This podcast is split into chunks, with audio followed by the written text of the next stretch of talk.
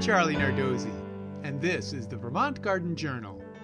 I like flowering houseplants that need little attention. We all know Christmas cactus are one of the easiest plants to grow, and ours are already starting to bloom.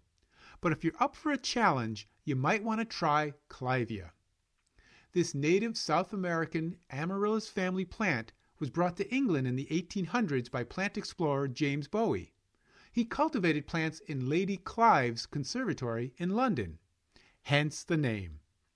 Clivia produces beautiful strap-like leaves all year, making it attractive even when it's not blooming.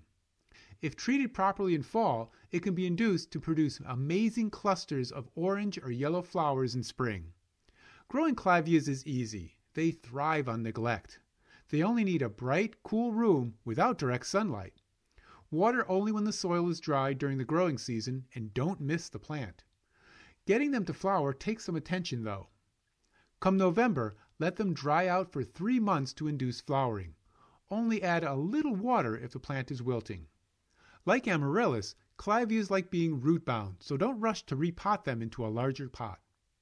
After flowering in spring, cut back the flower stalk and fertilize when watering throughout the summer. Don't be frustrated if your clivia doesn't flower when the plant is young. The plants need to be a certain age and size to begin blooming consistently. The common Clivia miniata flower color is orange, but there are variations. Yellow-flowered varieties such as fireworks are available. However, clivias can be difficult to propagate, so these rare colored varieties can cost over three hundred dollars a plant.